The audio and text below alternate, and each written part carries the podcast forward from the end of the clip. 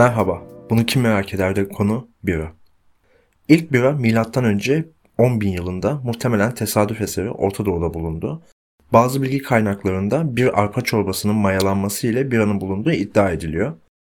Sümerlerde ise dini bir ritüel olarak da geçiyor bira. Hatta biranın nasıl yapıldığına dair bir tarif ilahisi de bulunuyormuş. Gelin su ve çaydan sonra en çok tüketilen içecek olan biranın hayatına ufak bir yolculuk yapalım. Dünyanın en çok sevilen içeceği olan bira tahıldan üretiliyor ve yapım aşamasında şıra içerisindeki nişastanın fermentasyonu sonucu etil alkol ve karbondioksit açığa çıkmasıyla oluşuyor. Çoğu modern bira, biraya acılık ve farklı lezzet katan şerbetçi otu ile hazırlanmakta. Hatta 1516 yılında kabul gören Bavyera Saflık Yasası ya da hep herkesin bildiği isimle Alman Saflık Yasası biranın sadece arpa maltı, şerbetçi otu ve sudan yapılmasını kabul ediyor.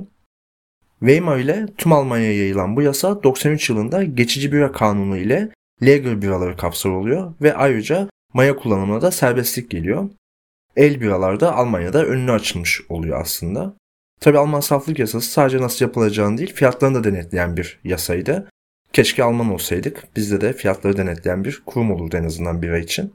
Bir de biranın mekanda sulandırılması konusu var ki evlere şenlik. Öncelikle şunda bir anlaşalım. Bira musluğunu doldurarak alıyorsanız eğer ki doldurulduğu anda alıyorsanız o biranın içine su ilavesi imkansız. Bu konuda bu kadar net konuşabilmemin bir sebebi var. Bira muslukları anlaşmalı şirketler tarafından kurulup denetleniyor ve basınçlı fıçı da teslim ediliyor aslında içtiğimiz mekanlarda. Yani bu sebeple de mutfak tüpü, tüpü misali içinde bir basınç var. İçine herhangi bir ekleme çıkartma yapmak imkansız.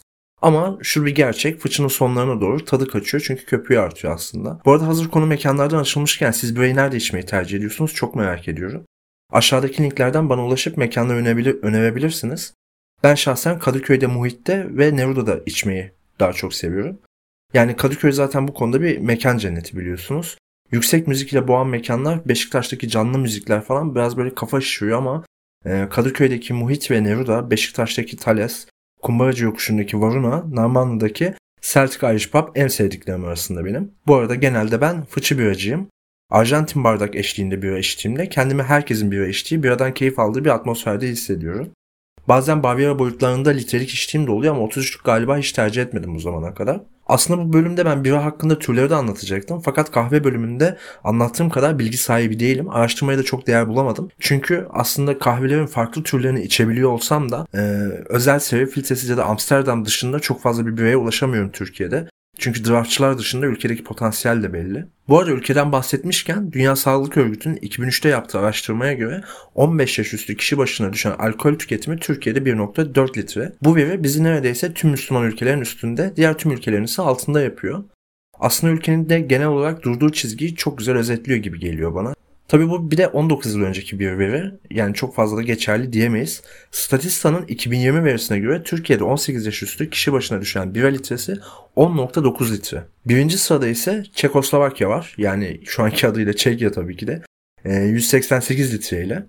Biranın en büyük sanayisi olan Almanya ise bira tüketiminde dördüncü sırada. Bu, bu bilgi bana çok ilgi, ilginç geldi. Avusturya ve e, Romanya üstte yer alıyor Almanya'nın. Irishler ise yani İrlandalılar ise altıncı sırada yer bulabiliyor. E, bu kadar seçici olmasalar bence ikinci de olurlardı kendileri. Geçmişten günümüze bira tüm insanlığın gelişimine fayda sağladı aslında. Ekmek ve bira ilk yerleşim yerlerine göçebeliğin terkini doğurdu ve günümüzde de ülkelerin gelişmişlik düzeyini temsil eden bir içecek haline geldi. Bunun yanı sıra pipetin bulunmasından piramidin inşasında maaş olarak sunulmasına, patates kızartmasıyla ya da fıstıkla da güzel gitmesiyle çok fazla sevilir, sevilen bir içecek oldu aslında. Ama unutmayın tabii ki alkol dostunuz değildir. Bunu söylemek zorundayım. Programın sonuna gelirken biranın enlerine de şöyle bir bakış atmak istiyorum.